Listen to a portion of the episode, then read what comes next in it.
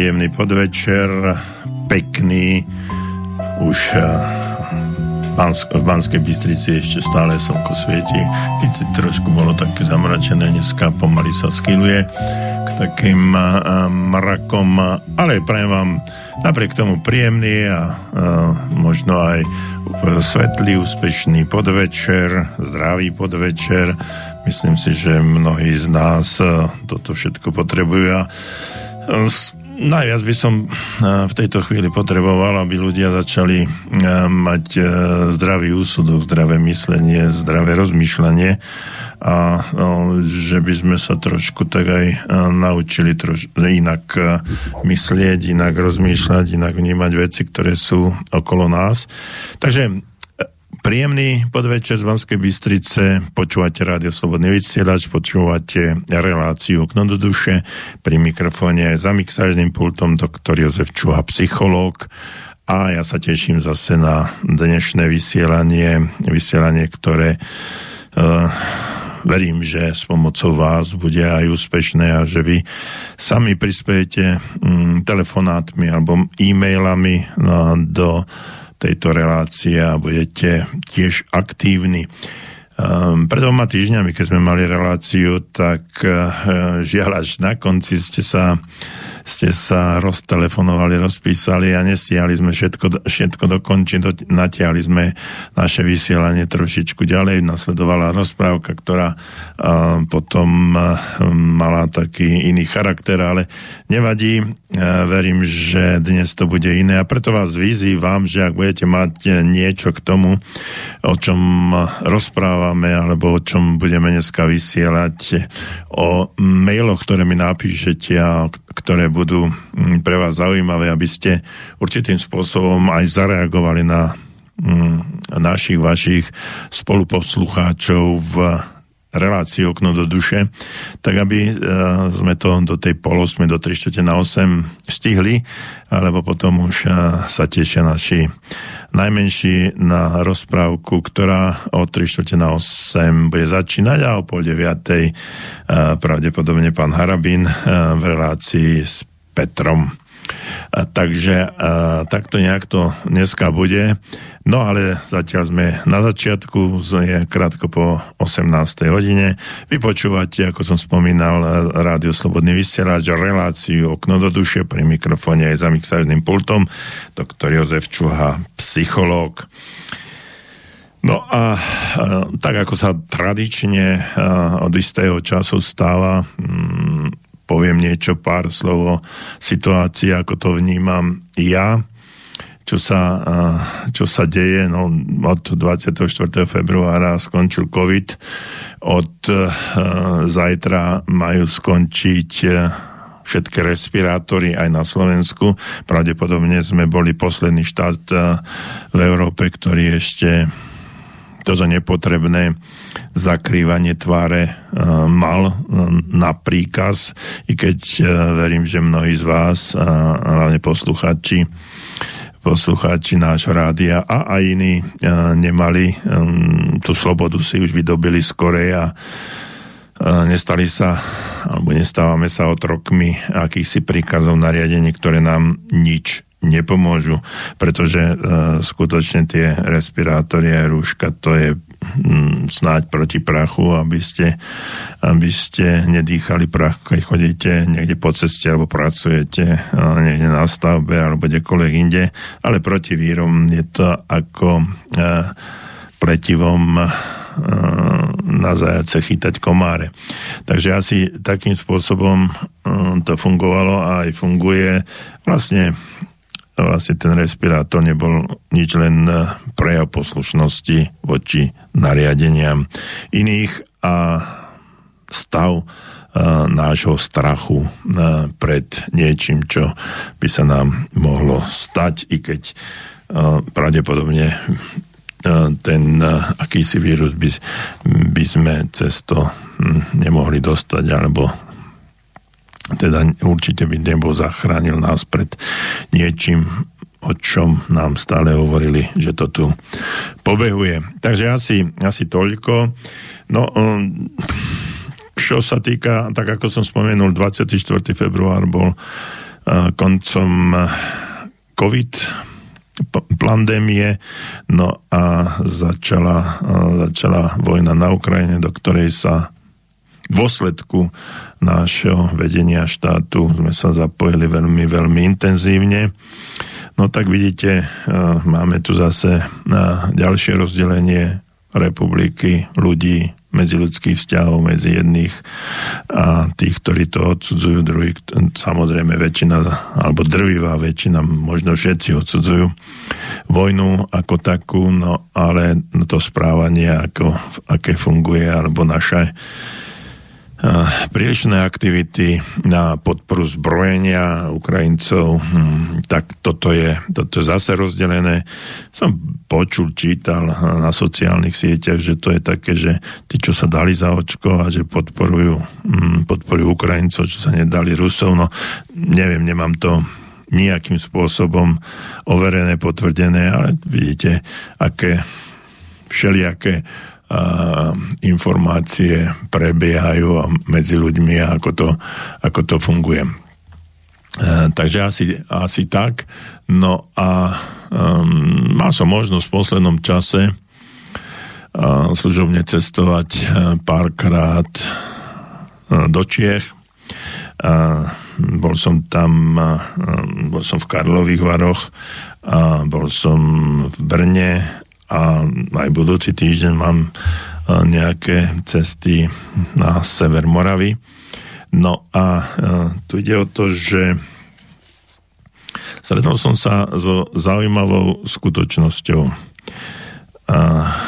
V Českej republike je takmer všade, sú takmer všade rozvesané zástavy po česky, vlajky na rôznych inštitúciách, ale aj súkromných rodinných domoch, bytoch, ukrajinské vlajky. No a tých českých som tam videl naozaj pramálo, alebo v niektorých častiach takmer vôbec nič. Niečo podobné je aj na Slovensku, ale viete, existuje akýsi zákon o používaní štátnych symbolov. A myslím si, že tento zákon sa na Slovensku značne porušuje. A zvlášť aj štátnych symbolov iných štátoch, štátov na území Slovenskej republiky. Čiže vlajka, zastava je štátny symbol iného štátu a môže byť vyvesená táto vlajka, zástava len za určitých okolností, v určitých situáciách. Ja si veľmi dobre pamätám pred časom, možno štyri rokov, štyri päť rokov dozadu, v Dunajskej Strede hral futbalový, bol futbalový zápas prvej ligy, alebo Fortuna ligy vtedy, a hral tam Slovan Bratislava proti Dunajskej Strede a prišla, prišla tam určitá enkláva Maďarov, Maďarskej republiky a pozbudzovať samozrejme Dunajsko-Stredčanov, lebo tam to išlo hm, možno o titul.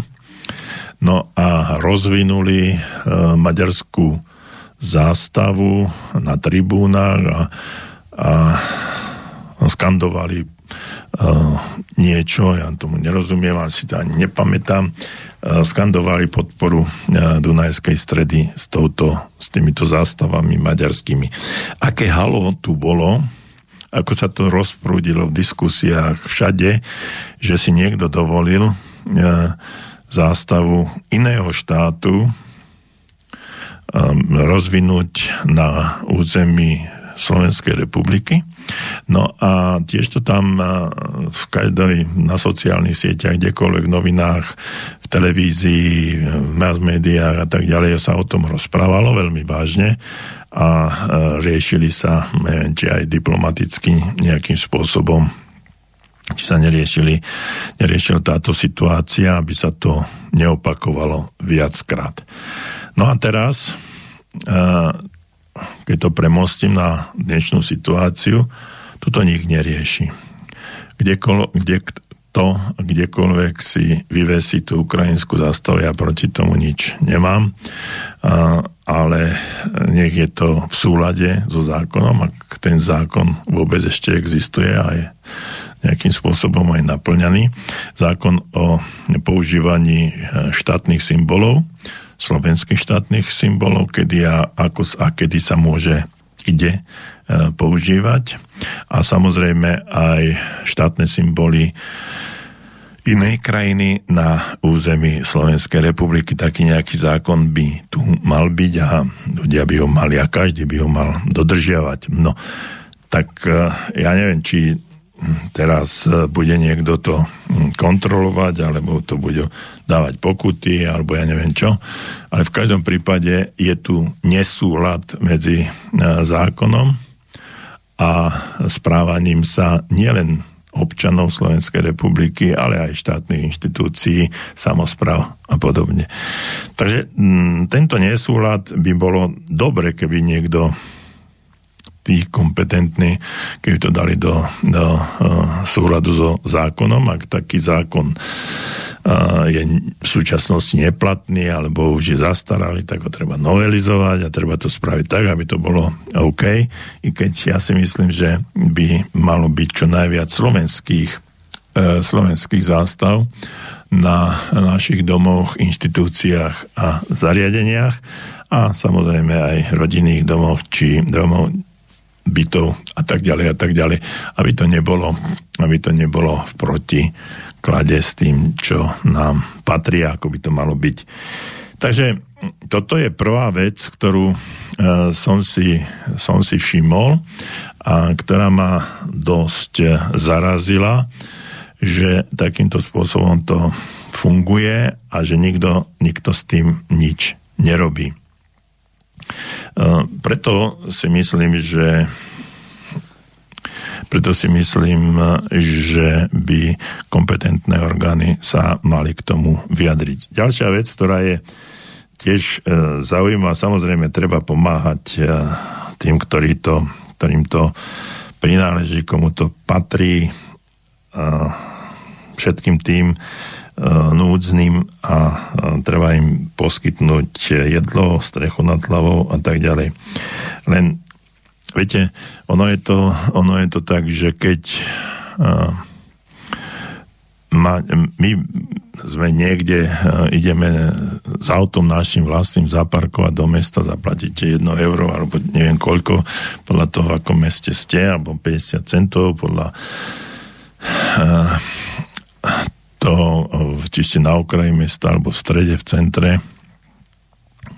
No a taký, takže zaplatíte. No a teraz um, niekde na nejakých miestach stálo pár ukrajinských aut. No a uh, ten človek, ktorý telefonoval uh, mestskej polícii, že tam je to zaparkované, veľa aut, že on nemá kde zaparkovať a že nemajú ani zaplatené parkovné, no tak odpoveď bola, že oni majú výnimku. Takže tých výnimiek uh, je pomerne veľa a uh, veľa a my uh, na to je výnimky všetci doplácame nepohodlím, uh, doplácame uh, diskomfortom, no a tak ďalej a tak ďalej a tu na je niečo prezentované, propagované pre iných, pre iných ľudí, ktorí sú z iného štátu. Vypočul som si aj rozhovor pána Vysolajského, doktora Vysolajského, je to, myslím si, že šéf odborov lekárov, no a tam sa očakával, že teraz keď pustíme Ukrajincov na územie Slovenskej republiky, údajne, že okolo šesťdesiatpäť tisíc prejavil záujem buď trvalo, alebo dočasne byť na území Slovenskej republiky. Očakávali sme, že uh, sem príde aj veľa sestier a teda zdravotných sestier a lekárov. No, nestalo sa tak.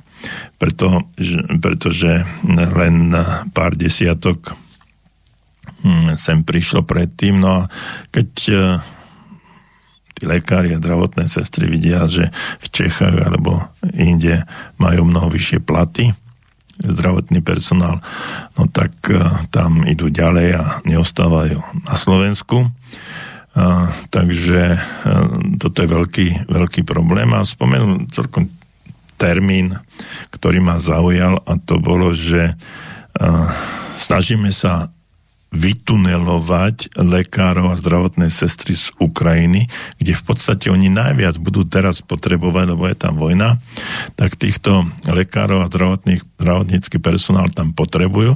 No a my ich ťaháme na územie Slovenska a snažíme sa ich tu udržať a čím, tým pádom vlastne vytunelovávame tento personál pred Ukrajincov a Oni to, oni to budú potrebovať. Samozrejme, inými slovami môžeme povedať, že podmienky, ktoré sú v Čechách, v Nemecku, v Rakúsku a tak ďalej, tak tieto krajiny zase tunelujú našich zdravotníkov, tými istými slovami povedané, no a e, tí odchádzajú. Takže čo treba zmeni- spraviť? Zmeniť celý systém zdravotníctva a dať tým ľuďom primerané hodnotenie, aby tu zostali, aby to bolo približne rovnaké, aby sa nehnali do iných krajín. Čiže toto sú veci, ktoré sú v dôsledku konfliktu, ktorý tam nastal, veľmi, veľmi aktuálne. A jednak sú to systém nášho rozmýšľania a myslenia, systém nášho uvažovania a toho, aký máme, máme postoj. Dnes povedať e, niečo na obranu Ruskej federácie je hrdelný hriech, hrdelný trest. Dostaneme za to, no a v opačnom prípade, keď sa prikloníme na druhú stranu, tak sme chválení a aký sme aký sme e, dobrí a úspešní. Boli tu pred časom veľkonočné, veľkonočné trhy a pristúpil k mne taký jeden pán, ktorý predával stier, stieracie losy. No a, a tak ponúkal, tak jeden, jeden sme kúpili a on hovorí, že spravili ste dobre, lebo je to na podporu na tých, ktorí to najviac potrebujú a dodal, zaujím, a dodal vetu, že som bol prekvapený, že nebojte, nie, nie je to pre Ukrajincov. Tým chcem povedať jedno, že buď uh, skryto, latentne, alebo úplne normálne otvorenie uh, sa už mnoho ľudí stáva do uh, takej si akej, akejsi opozície voči tomuto všetkému a majú takú tendenciu, tendenciu sa skôr prichýliť k tej, v tej kritickému postoju alebo kritickej situácii na Slovensku voči, voči Ukrajine, aby sa inak všetko stávalo, správalo, aby sme začali, aby sme začali viac podporovať našich ľudí, aby sme viac podporovali narastajúcu chudobu, infláciu v priemere, ktorá je desať celá štyri percent zo včerajska, čo som zachytil informáciu, čo je ohromné číslo. No a pravdepodobne táto inflácia bude narastať. Stali sme sa úhlavnými nepriateľmi, údajne úhlavnými nepriateľmi Ruskej federácie, lebo sme pomáhame Ukrajincom so zbraňovým systémom. Všetko toto Je, sú informácie zo sociálnych sietí a, a z médií. No a takto to, takto to nejako funguje. No a, a, a nie je to, nie je to dobre. A mojou úlohou, alebo mojou úlohou, tak som príliš malý na to, mojim zámerom, mojim snom, cieľom, aspoň trošičku, trošičku pomôcť zjednotiť ten slovenský národ a pochopiť sa, pochopiť jeden, jedného aj druhého, aby sme neboli takí roztrieštení, aby tá... Viete, veď sme takí mali, máme päť a pol milióna obyvateľov a stále sme boli nejakým spôsobom rozdelení po... o samostatnení v deväťdesiatom treťom roku, tak stále tam bol mečiarizmus, druhá strana, potom boli ficizmus, potom stále bolo niečo, jedna polovica, druhá polovica, stále to bolo také rozhádzané, vždycky sa volilo menšie zlo A teraz sme sa dostali znovu tej covidovej pandémii, sme sa znovu dostali do roztrieštenosti, rozdelenosti a nie je to len národ ako taký, ale rodiny, vzťahy, zamestnanie, strach a tak ďalej všetko. Teraz kvôli vojne na Ukrajine, ktorá nie je naša vojna, je síce veľmi blízko našich hraníc, naši susedia bojujú, ale tu na západe Ukrajiny sa nebojuje, bojuje sa tam na východe. Samozrejme, treba pomáhať, ako som už spomenul, ale nie je to naša vojna. Venujme sa nám, ľuďom, Slovákom, pomáhajme si, dôchodcom slabým, ktorí budú mať v dôsledku týchto inflácií, zdražovanie potravín, na všetkého veľké problémy na prežitie, ale e, samozrejme pomáhajme si, ale v prvom rade sebe. Ten, ten e, známy príklad z lietadla, keď letíte v lietadle a nastane nejaká, nejaký problém, že potrebujete si nasadiť kyslíkovú masku, tak vždycky sa hovorí, že najprv si tú kyslíkovú masku nasadte vy.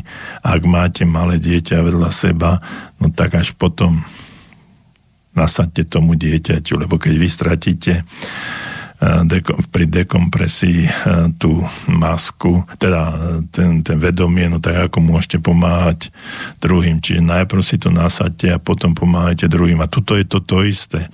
A chceme vedieť pomôcť treba s Ukrajincom a ďalším. No a najprv si musíme pomôcť my.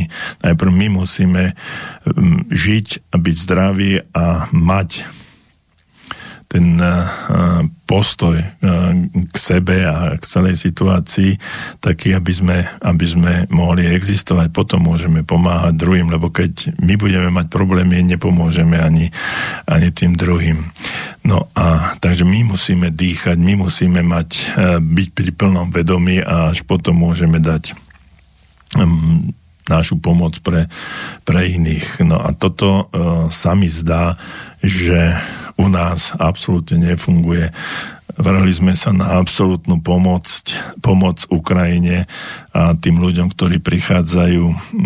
Je to pravda, no potrebujú to, mnohí to potrebujú, mnohí to nepotrebujú a e, pomáhame im, no a zabúdame na seba. A ja mám potom takú obavu, že budeme mať e, čím ďalej, tým väčšie problémy, aby sme sa dostali do normálnej situácie, aby sme si vedeli pomôcť, lebo sa celá naša ekonomika, celý ten sociálny systém a vzťahy, medziľudské vzťahy, tak zo síbu, tak sa pokazia, že hm, budeme to celé roky, ak nie desaťročia, naprávať.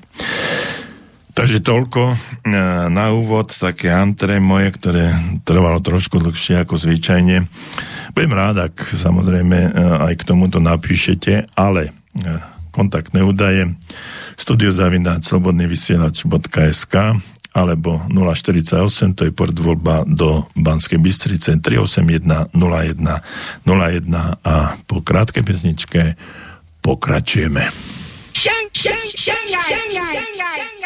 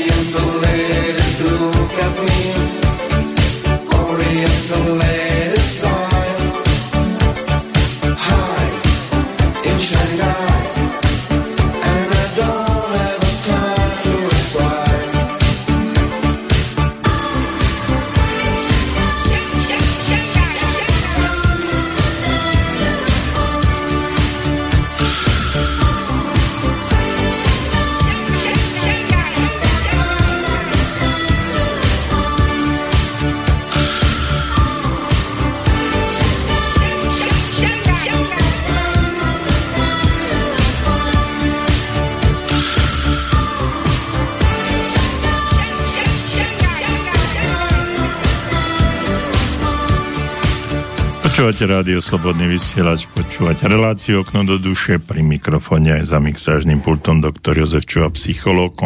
Naše kontaktné údaje uh, studio zavináč slobodný vysielač bodka es ká alebo telefón nula štyridsaťosem, tridsaťosem, jeden nula jeden nula jeden. Ten môj vstup, uh, ktorý som pred pesničkou mal, určite mnohí z vás všetky tieto informácie majú, máte ich, ale považujem to za potrebné, aby sme v rámci takéhosi vstupu boli aj aktuálni, aby sme tieto informácie nejakým spôsobom aj prepojili s tým, čo bude ďalej. Viete, lebo keď počúvate a sledujete mass média, tak a televíziu hlavne, tak sme na prahu tretej svetovej vojny, ale keď vypnete, vypnete tieto médiá, tak zrazu je krásny aprílový deň, večer, podvečer, trošku zamračené, ale svetlo, jasno, ľudia chodia po ulici a stretávajú sa a tak ďalej. Čiže ja tým chcem povedať, že sme všetci ovplyvnení určitým, určitými názormi, informáciami, ktoré sú okolo nás a ktoré na nás pôsobia. No a zase z môjho pohľadu je veľmi dôležité, aby sme mali čo najviac informácií, ale aby boli odstrihnuté od, od toho masmediálneho šumu, ktorý okolo nás stále je. Viete, je smutnou realitou, keď zistijete, alebo dostanete do, štatistick- do štatistického úradu, alebo neviem odkiaľ, informáciu, že v priemere uh, naši ľudia sedia pred televízorom šesť hodín denne. Uh, no dobre, tak uh, sú aj takí, a mnohí, to hovorím o priemere, čiže nie, niektorí sú menej, niektorí sú viacej, ale to je, to je e, priemer, e, ktorý, e, ktorý určuje e, trebárs to, čo e, si máme, e, máme myslieť, pretože z, tých, e, z, tej, z toho televízora, z tých médií idú informácie žiaľbohu jednostranné a žiadna nejaká diskusia tam nie je s oponentúrou, názorovou oponentúrou niekoho, niekoho iného.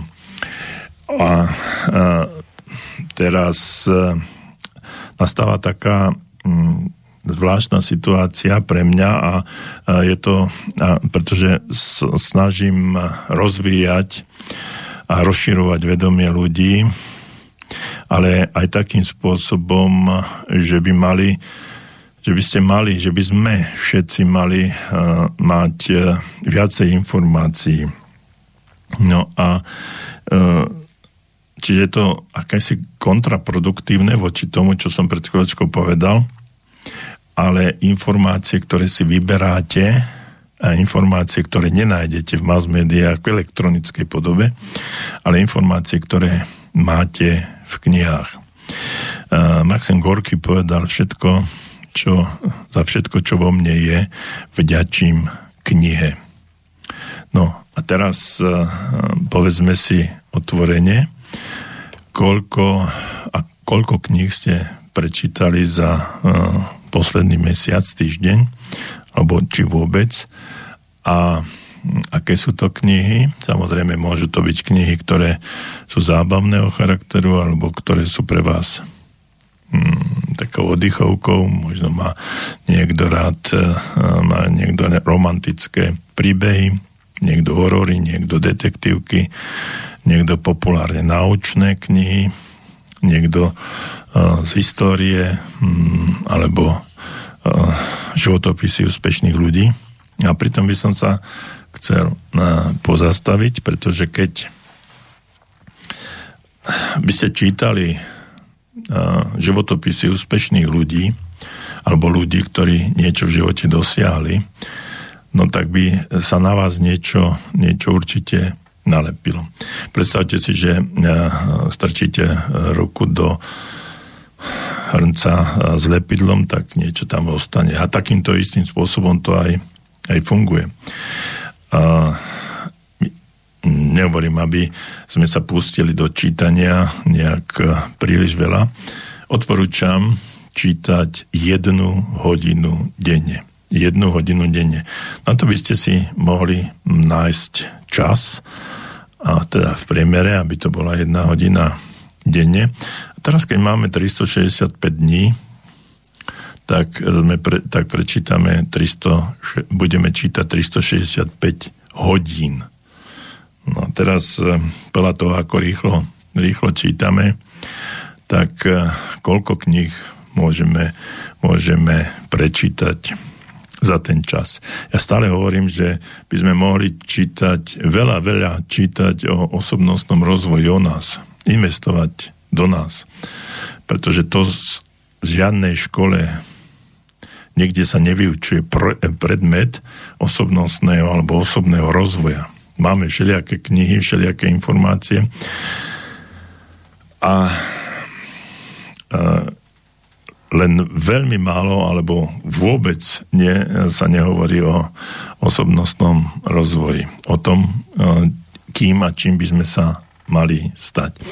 Keď som študoval na vysokej škole, tak jedna skúška, no to bola podľa toho, čo bolo, aká, aká skúška bola jedna alebo dve knihy, jedny skripta plus nejaká kniha, jedna alebo dve knihy. No tak za tie štyri či päť rokov jeden semester je zhruba pol rok, čiže za jeden rok prečítal päť šesť kníh krát štyri, tak je to nejakých dvadsať, dvadsať kníh za štyri roky. No a keby, keby ste čítali každý deň jednu jednu hodinu, čiže tých tristošesťdesiatpäť, tristošesťdesiatpäť hodín, tak by ste určite, určite dosiahli obrovské množstvo informácií práve v tej oblasti, ktorú chcete rozvíjať. Ale vzhľadom k tomu, že máme informácie profesionálne, ekonomické, spoločenské, aké chcete, ale veľmi málo informácií u nás, no tak odporúčam práve zamerať sa na literatúru, ktorá o tomto hovorí. No a, a ďalšia, ďalšia vec, ktorú, ktorú za ten čas môžete robiť, no tak dobre, ja hovorím o, ja hovorím o tej osobnostnej, ale môžeme sa učiť cudzí jazyk, môžete, môžete sa stať zdať, zdatnejším pri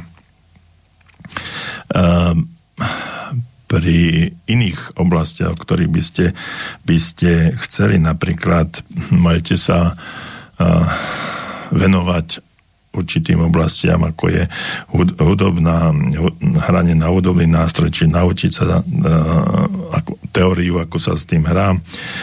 Potom môžete čítať o tom, ako rozvíjať vlastnú profesionalitu. Ale v prvom rade v prvom rade sa odporúčam venovať práve tomu osobnostnému, osobnému rozvoju, pretože to naozaj, naozaj v súčasnosti chýba. Žiadna škola vás to nenaučí. Existuje veľmi veľa kurzov osobnostného rozvoja. Samozrejme, niektoré sú, niektoré sú drahé, ale mnohé nie sú. Nie sú drahé a ľudia to robia viac menej charitatívne.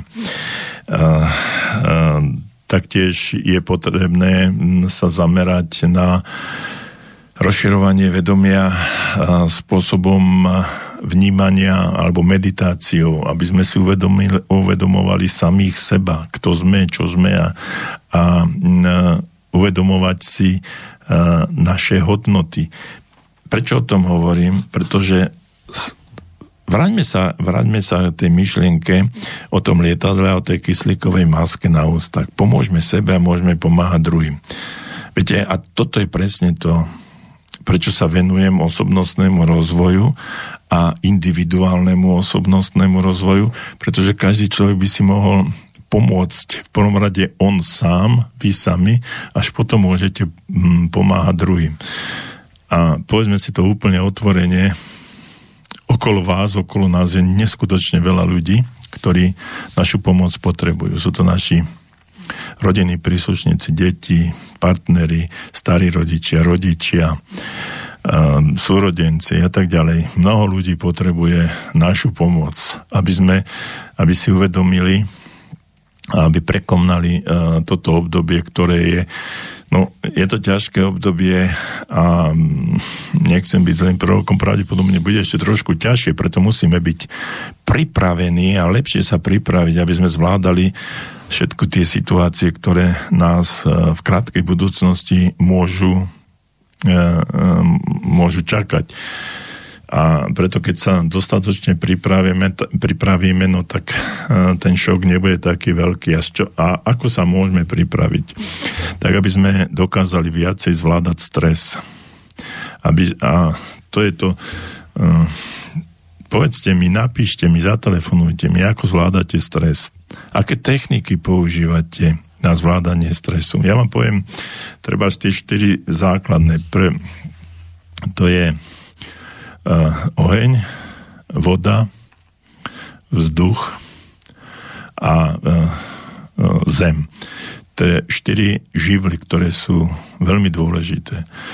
Uh, vo všeobecnosti sa hovorí, že keď sedíte pred krbom, kde praská oheň, tak uh, človek sa akýmsi spôsobom upokojuje.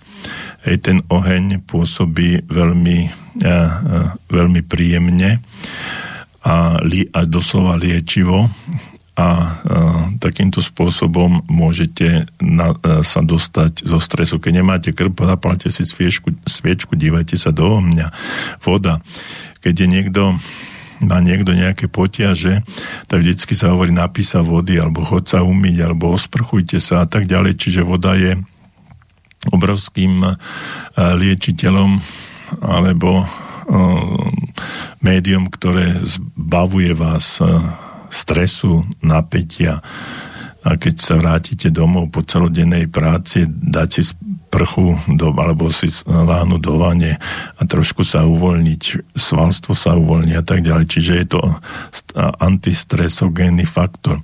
No a potom ďalšia, ďalšia vec je vzduch. Samozrejme, keď niekto je v kritickej situácii, tak sa mu uvoľňuje, uvoľňuje na krku gombičky alebo kravata, alebo rozopína sa, nadýchnite sa. Je to nepredstaviteľné, že nás donútili mať tieto rúška, respirátory na ústach, pretože tým pádom množstvo kyslíka, ktoré my potrebujeme na to, aby sme sa uvoľnili zo stresu a z napätia, tak je, je obmedzené. Preto, preto otvárame okná, nadýchnite sa, dýchajte zhlboka, dýchajte bránicou, nie plúcami a tak ďalej. No a potom štvrtým, štvrtým médium je, je zem, práca so zemou, záhradka. Teraz začína jar, no i máme záhradky, pestovanie rôznych bylín, rastlín a tak ďalej.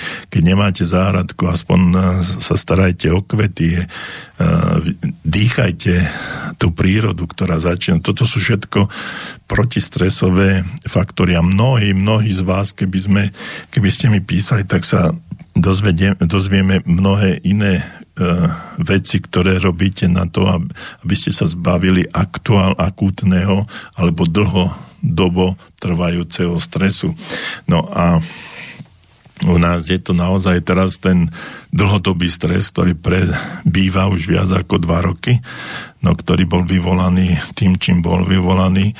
No a teraz my sa musíme z tohto dostať von, upokojiť sa, ukludniť sa, dostať sa znovu do, do pohody. No ale my môžeme rozdávať našu pohodu a učiť druhých ľudí, aby boli v pohode, v kľude, len vtedy, keď my sami sme v pohode a v kľude.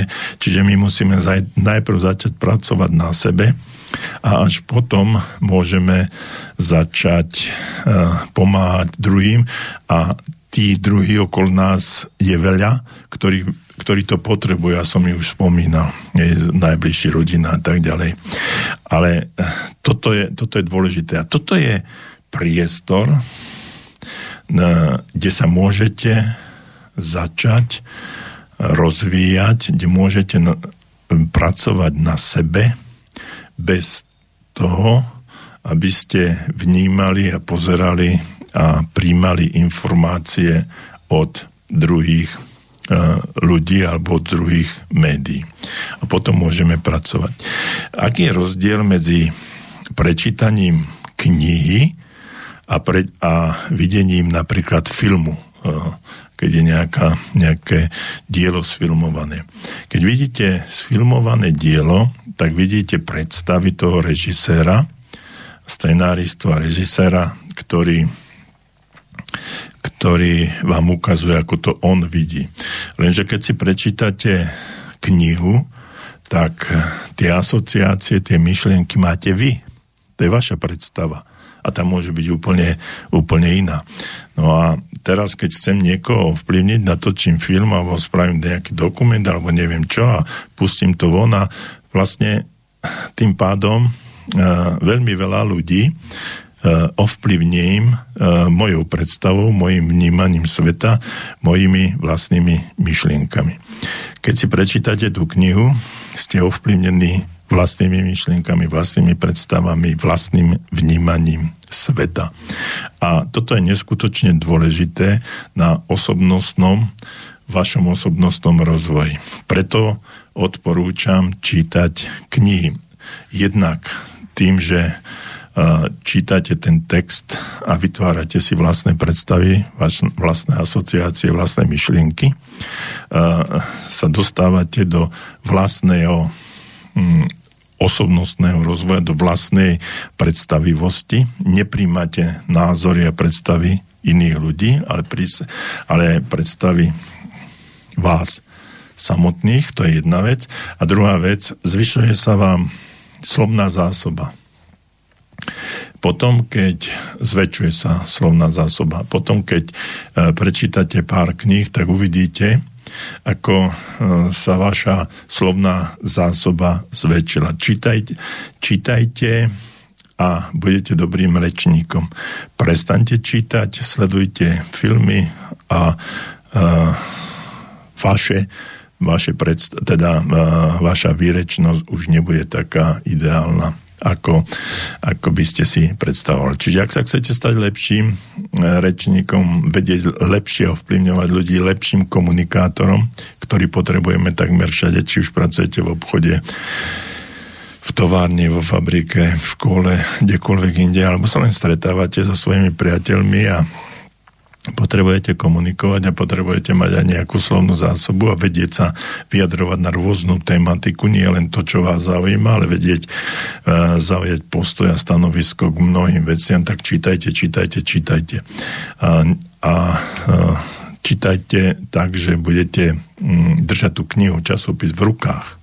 Musíte cítiť ten papier, čiže tam je aj uh, ďalší faktor, nie je to len mobil alebo počítač, digitálna záležitosť, cítiť vôňu papiera, cítiť uh, ťažobu tej knihy alebo toho časopisu, kvalitu papiera a tak ďalej, vedie to prehodiť z jednej strany na druhej, vrátiť sa naspäť k tomu myšlienkami, ktoré nám odlietajú, znovu sa vrátiť, počiarknúť si niektoré významné veci, ktoré vás v tej chvíli sú pre vás najdôležitejšie. A keď to budete čítať niekoľkokrát tú knihu um, po nejakom čase, tak zrazu uvidíte, že to, čo ste si počiarkli pred časom, už je to pre vás nepodstatné, lebo ste sa dostali do uh, inej, iného emocionálneho rozpoloženia, vedomostnej uh, štruktúry a už tie veci, ktoré ste si predtým prečiarky sa vám, počiarky sa vám stali normálne, samozrejme,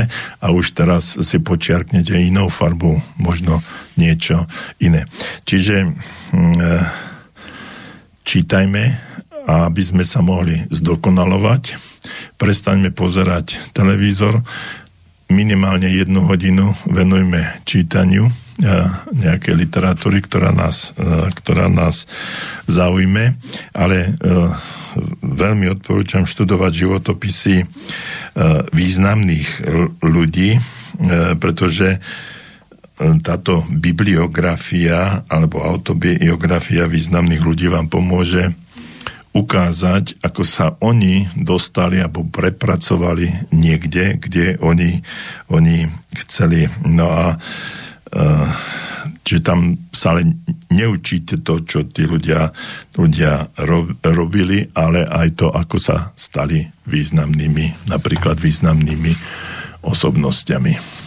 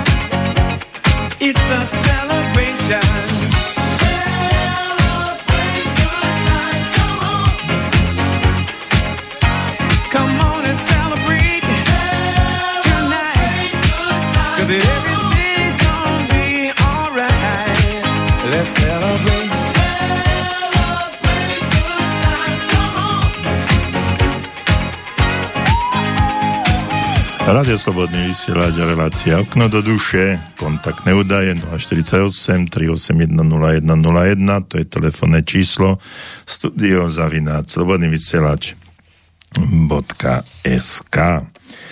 Uh, viete, táto doba, napriek tomu, že je taká, aká je, tak uh, nám uh, vždycky uh, dáva množstvo, množstvo informácií, dáva nám množstvo príležitostí a my tie príležitosti buď využijeme, alebo nevyužijeme. Ale vždycky, či sa nám to podarí, alebo nepodarí, vždycky to má nejakú stopu, ktorú, ktorú zanecháme. A povedzme si povedzme si otvorene, že je lepšie zanechať úspešnú stopu ako stopu, ktorá, ktorá je neúspešná. Anthony Robbins, možno poznáte niekto, že ste čítali tú, tú knihu, napríklad Neobmedzená moc. On hovorí, že je to motivačný rečník a hovorí, že úspech zanecháva stopy. Samozrejme, tak ako hovorím, aj neúspech zanecháva stopy, ale jednou z najväčších výhod dnešného sveta, ktoré je plné takých príležitostí alebo hojností, je, že Tak, takmer všetko, čo sa rozhodnete urobiť, už urobil niekto pred vami. Pravdepodobne sa nestane, že by ste prišli s nejakou geniálnou myšlienkou, ktorá, ktorú ešte nikto nikdy nevymyslel, keď i to sa môže stať. Nezáleží na tom, či ide o chudnutie, behanie maratónu, odštartovanie podnikania, získanie nejakejsi finančnej nezávislosti alebo víťazstvom na nejakou chorobou alebo zorganizovanie dokonalého večierka. Môžete si byť istí, že niekto pred vami to už urobil. No a to, že to niekto urobil, pravdepodobne zanechal nejakú stopu, no, napríklad v podobe knihy alebo na nejakej prednášky, manuálu alebo nejakej hm, audio-videokazety, uh, univerzitných kurzov, online kurzov, seminárov, workshopov. Čiže tam sa, tam sa môžeme učiť, tam môžeme získať tú, uh, tú inšpiráciu od týchto ľudí, ako to, ako to robili a potom prijať tie jednotlivé kroky a nehovorím, že duplikovať, ale prispôsobiť si to na vlastné predstavy, na vlastnú, na vlastnú situáciu a potom podľa toho postupovať. Musíme si uvedomiť, ja, ja vám to hovorím úplne otvorene, že naozaj existuje veľmi veľa kníh, manuálov alebo kurzov týkajúci sa toho, čo plánujete urobiť. Výborné je aj to, že prostredníctvom napríklad telefonátu alebo nejakého webináru sa viete spojiť s mnohými ľuďmi, ktorí už úspešne zvládli ciele, ktoré, ktoré na vás čakajú, ale pre ktoré ste sa vy rozhodli teraz spraviť tie, tie webináre alebo len také ochutnávky tých webinárov alebo nejakých týchto online kurzov je veľmi veľa a vy si môžete vybrať práve z toho spektra, ktoré by ste, ktoré by ste chceli, aby sa kde by ste sa rozvíjali. No a sú mnohí, kur, mnohí ľudia, ktorí sú poradcovia, tréneri, konzultanti, ktorí vám v tom určite, určite pomôžu. Prečo ľudia, ktorí už niečo dosiahli, prečo zanechávajú, zanechávajú tie stopy tých podobne tých kníh, časopisov, kurzov a, t- a, tak, a tak ďalej. No, e, ja keď sa pripravuje na nejaké vystúpenie, tak e, sa vždycky si čítam niektoré, niektoré e, veci, no a e, pripravujem si aj, aj témy. E, je to takým spôsobom, že e, tú kapitolu alebo tú tému e, si rozoberem. E, je to do pomerne e, rozsiahlejšia téma, potom si m, z tej témy si počiarknem e, niektoré slova alebo niek- tak vety najprv, ktoré sú z môjho pohľadu najdôležitejšie. E, potom t- v tých vetách vyber- vyberiem niektorú základnú myšlienku a až tú, tú základnú myšlienku si nechávam, nechávam ako taký, taký červenú, červený bod, o ktorý sa oprem a podľa ktorého potom vlastnými slovami, slovami sa snažím rozobrať, aby som nebol nejaký plagiátor, ale aby som sa ohľadom týchto, tejto myšlienky nejakým spôsobom rozvíjal. No a e, hovorí sa, že ak sa chceš niečo naučiť, tak začni učiť druhých ľudí. No a teraz síce neučím, ale tým, že sa takto, takto pripravím a vytiahnem si tie hlavné myšlienky, tak e, si v hlave ukladám všetko to, o čom by som chcel rozprávať. No a potom, keď vzhľadom k tomu, že mám akú takú tú slovnú zásobu, ktorá sa rozvinula čítaním kníh, tak potom vlastnými slovami rozprávam práve tú myšlienku alebo rozvíjam tú myšlienku, o ktorej chcem hovoriť. No a to tým pádom, keď o tom hovorím, tak sa jednak, jednak počujem sám seba, rozprávam a e, vidím aj reakciu tých ľudí, keď teraz vás nevidím, ale e, takýmto nejakým spôsobom, spôsobom e, to funguje. Takže keď to, e, keď to takto robím, tak e, tým pádom e, sám sa zdokonalujem. No ale to som e, chcel povedať, že prečo ľudia e, zanechávajú stopy. Ja som sám a zanechal nejaké stopy z toho, čo som, čo som robil ohľadom pozitívneho myslenia, že som napísal nejaké knihy, nejaké, vydal nejaké CDčka, vydával som časopis Pozitívne myslenie a tak ďalej. Čiže tá, tie stopy tu ostali a sú, mm, sú dosiahnuteľné pre každého, kto o to, o to bude mať záujem. No a Tým, tým pádom chcem odovzdať, je to akasi, akýsi prirodzený ľudský inštinkt odovzdať nejaké tie informácie alebo tie poznatky aj ostatným, nenechať si to všetko len pre seba. Takže keď sa takto pripravujem, tak si nechávam, nechávam tieto myš, myšlienky, triedím si ich, potom to rozvíjam a dávam, dávam ich ďalej.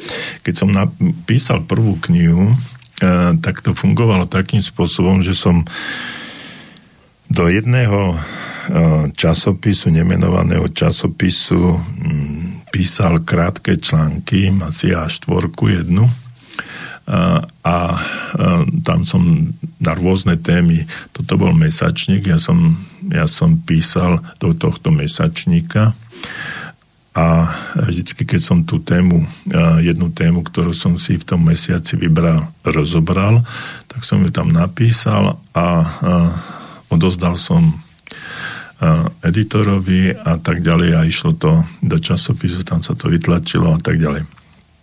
No po určitom čase, asi po roku, keďže tých, čas, tých bolo článkov dvanásť, každý mesiac to vyšlo, tak som si potom uvedomil, že je to dostatočné množstvo informácií na to, aby sa to dalo spracovať aj knižne. Lenže to bola jedna a štvorka, čiže som mal dvanásť a štvoriek, to, to na knihu ne, to nestačí. No tak som tie jednotlivé témy na základe toho, čo to tam bolo napísané, začal rozširovať, rozoberať, pridával som ďalšie a ďalšie informácie a z jednej témy, ktorá bola veľmi krátka, sa stala kapitola. A tak to bolo, tých kapitol bolo tých dvanásť, no a potom som to upravil do jednej knihy a vydal. Takže presne týmto spôsobom to, to fungovalo. No a tým pádom, že som na tom takýmto spôsobom pracoval, dostalo sa mi zase množstvo informácií, ktoré som mohol využívať pri, samozrejme pre osobný rozvoj, ale mohol som potom odovzdávať aj ďalším ľuďom. No a, a svojím spôsobom ovplyvňovať a, myslenie alebo životy druhých ľudí, keď a, boli ochotní a schopní prijať tie moje myšlienkové postupy, ako to fungovalo. Čiže takto to nejakým spôsobom som takýmto nejakým spôsobom som pracoval a pracujem dodnes. No a vy toto isté môžete robiť v akejkoľvek inej oblasti. Samozrejme, nie každý je psychológ, nie každý je rečník, alebo nie každý má zručnosti alebo schopnosti v tom, aby napísal nejakú publikáciu alebo článok, ale ste odborníci v čomkoľvek. A teraz, keď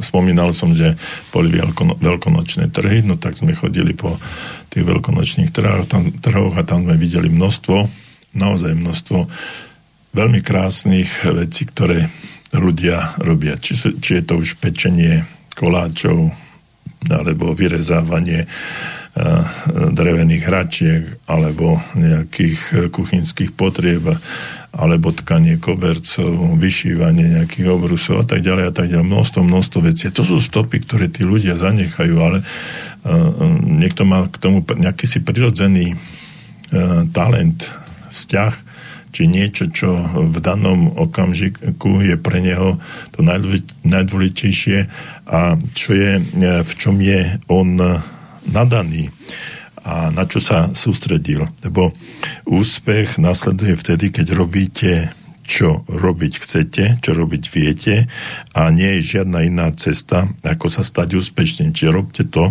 čo naozaj naozaj viete robiť, čo chcete robiť a na čo máte nadanie. A toto, keď pochopíte a začnete sa tomu venovať, tak zrazu si uvedomíte, že váš život má zmysel, má cenu. Že sa venujete práve tomu nadaniu, to, čo vás baví, čo, čo, keď ráno vstanete, na čo sa budete tešiť, že to idete, že to idete robiť.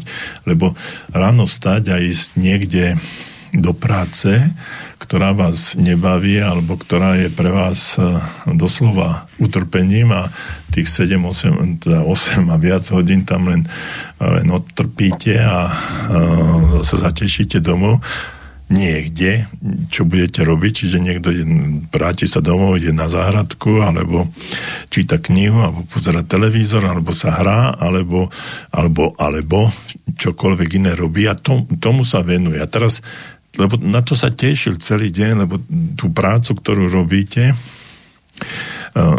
tak môžete robiť s nadšením. Samozrejme, niekto môže robiť pri páse a montovať nejaké súčiastky a neskutočne ho to baví, pretože má šikovné prsty a, a venuje sa tomu skladaniu alebo čokoľvek iného robí, šitiu a tak ďalej v tej práci, tých osem hodín a teší sa do tej práce a to je, to je dobre, ale sú ľudia, ktorí robia určitú, určitý druh práce len preto, aby, aby zarobili nejaké peniaze a potom, aby sa venovali práci alebo zábave alebo koničku, ktorý ktorých teší. A teraz ja hovorím o tom preto, aby sme robili čo najviac veci, ktoré nás tešia. Keď predávam, no tak idem niekde do obchodu a, a som rád v kontakte s ľuďmi a predávam nejaký ten tovar, som rád, že to môžem robiť a, a preto to robím. A ráno sa teším do tej práce.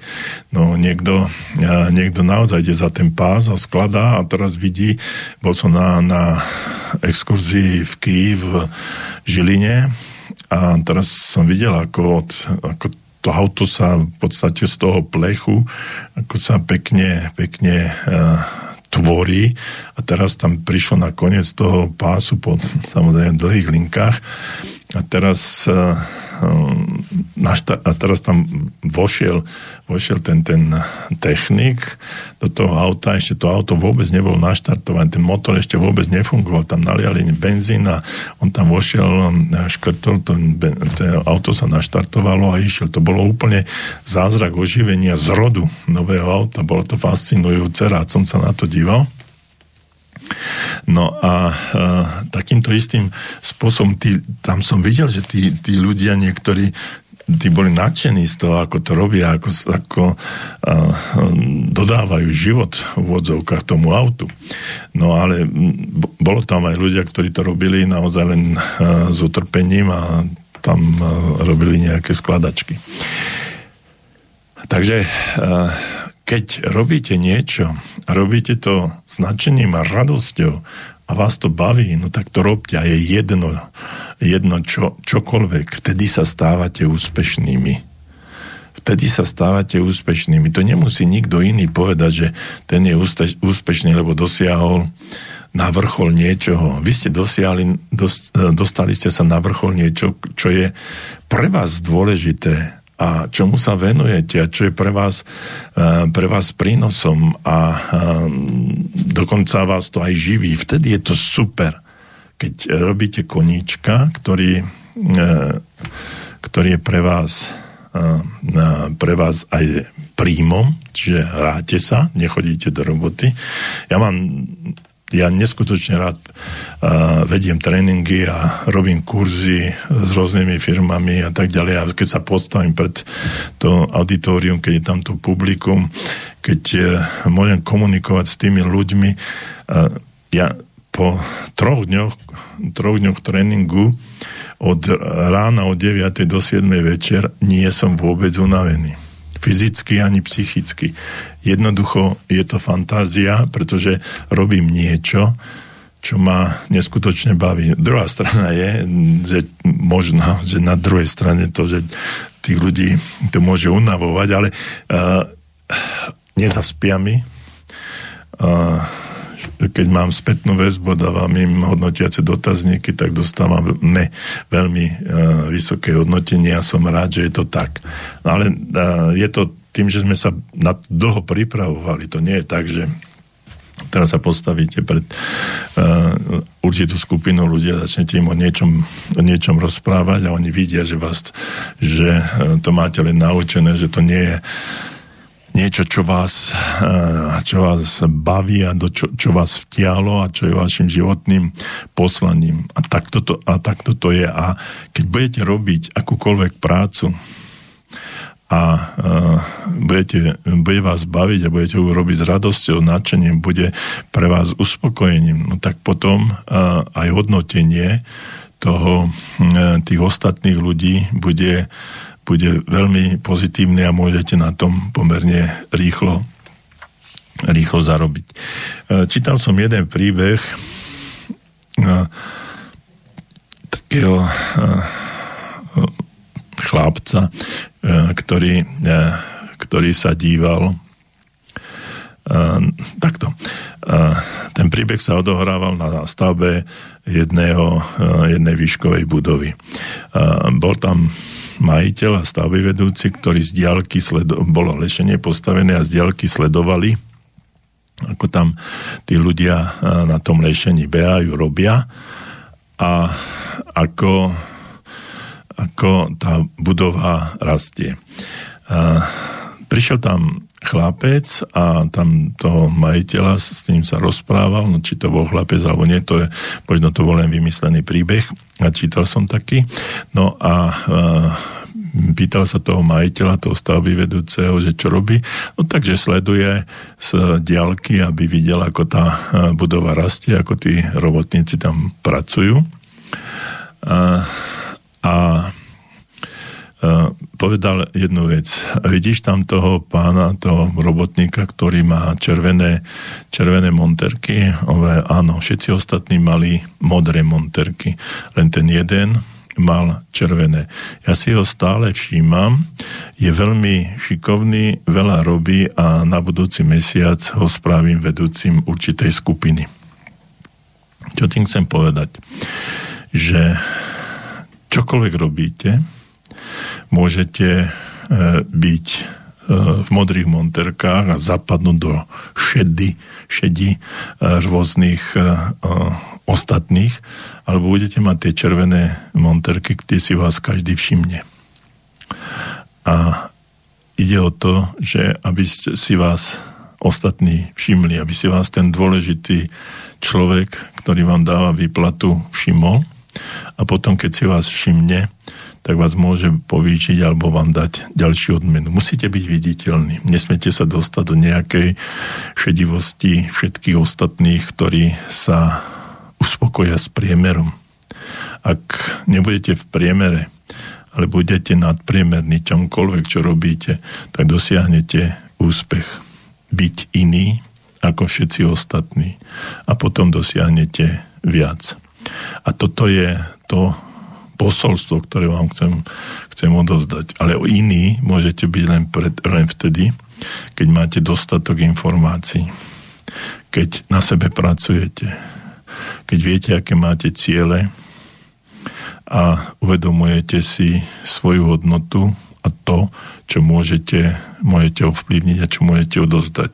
A keď toto všetko dosta- dosiahnete, dostanete a, a robíte to s takým elánom, nadšením, ako som, vám, ako som hovoril, tak budete mať úspech. A vtedy môžete začať ovplyvňovať aj ostatných ľudí, odozdávať im informácie, učiť ich a nie, že byť múdry ako rádio, nebyť uh, pyšný na to, čo ste dosiahli, ale s pokorou odozdávať ďalej, zanechávať tie stopy vášho úspechu, a ktoré si ostatní môžu začať brať od vás a, a potom sa pýtať, ako si to ty dosiahol, a keď si to ty dosiahol, môžem to dosiahnuť aj ja.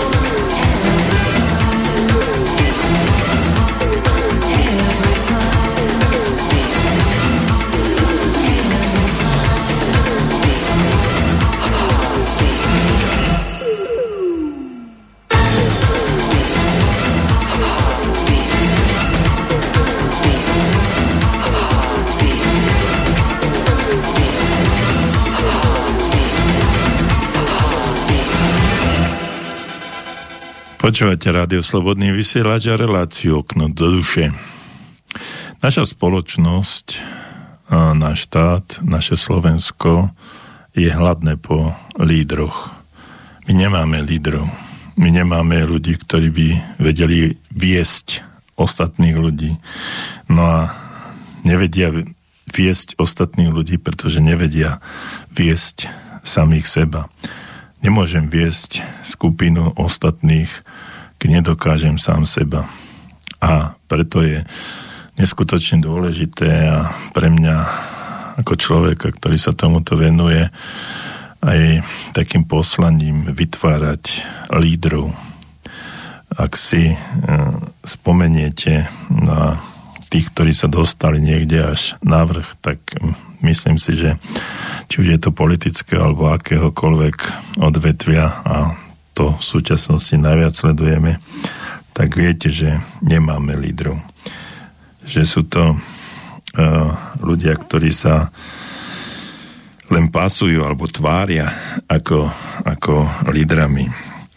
No a prečo nemáme dostatok lídrov? No lebo väčšina ľudí prechádza životom s takzvanou zatiahnutou psychickou brzdou.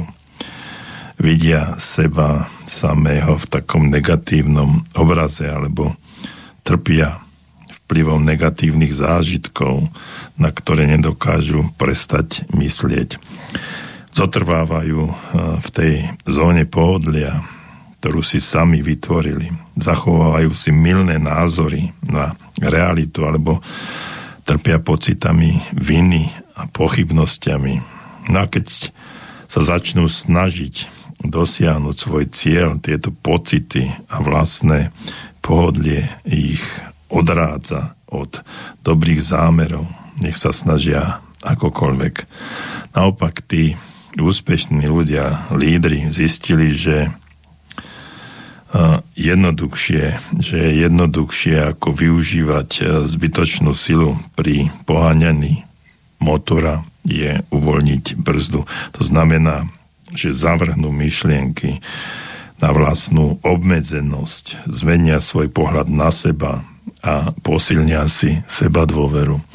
Niektorí majú samozrejme až prehnanú a takú nezdravú seba dôveru, ktorú potom sa snažia pretláčať a ovplyvňovať ľudí, ale tí ostatní veľmi rýchlo ovplyvnia, teda zistia, že toto nie sú lídri, pretože sa zameriavajú viac menej na seba, na svoj prospech, na svoj užitok a na to, že sú to práve oni, ktorí by mali z toho najviac získať.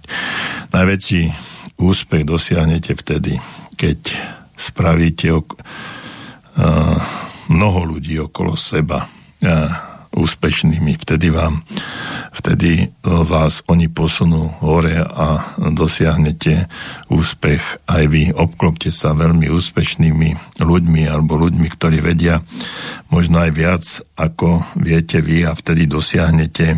Tí ľudia vás vytlačia hore. Mám s tým bohaté skúsenosti aj v mojej firme, že som mal okolo seba ľudí, ktorí boli o mnoho lepší ako som ja a sú lepší ako som ja. No a oni tým, že dosahujú úspech, tak ma no, postupne vytlačali, vytlačali na vrch a mm, sú mnohokrát lepší a, a dosahujú lepšie výsledky ako ja, ale vôbec mi to nevadí, pretože sú to sú to oni, ktorí vlastnými skúsenosťami dosiahli a vlastnou prácou dosiahli to, čo dosiahli. To, že som bol pri tom, tak je to len sekundárny efekt ich snahy, ale pomáhal som im a pomáham im a budem im pomáhať, tak ako aj oni, oni mne. Takže zamerajte sa, porozmýšľajte o svojej zóne pohodlia, ako o nejakom väzení, do ktorého ste sa dostali, a e, nikto vás tam nedostal. Ste sa tam dostali jedine vy sami. No a prestaňte používať slova ako nemôžem, musím, nesmiem a ďalšie. Takéto presvedčenia, ktoré e, v vo vás zanechal niekto iný, ale nie ste to vy. Zmente tento spôsob uvažovania, myslenia, zmeníte svoj postoj a dosiahnete o mnoho, o mnoho viac. A tým, že uh, sami sa vyšplháte na vyšší úroveň, dokážete ovplyvniť mnohých iných, ktorí potrebujú to a ktorým budete môcť aj pomôcť. Presne tak, ako som celú reláciu o tom dnes rozprával. Ale v prvom rade musíme začať od seba. Ja teraz končím uh, naše dnešné strednejšie vysielanie a o tom, čo som hovoril, tak na tom začnem pracovať a ja, pretože nikto z nás nie je dokonalý a, a ja mám ešte mnohé e, nedostatky a idem presne na tom, o čom som hovoril, a už od dneska zase pracovať a rozvíjať sa ďalej. Prajem vám príjemný večer, stredňajší večer, teším sa opäť o dva týždne, a dovidenia, do počutia a prídem zase s inou témou a verím, že bude prospešná pre nás oboch.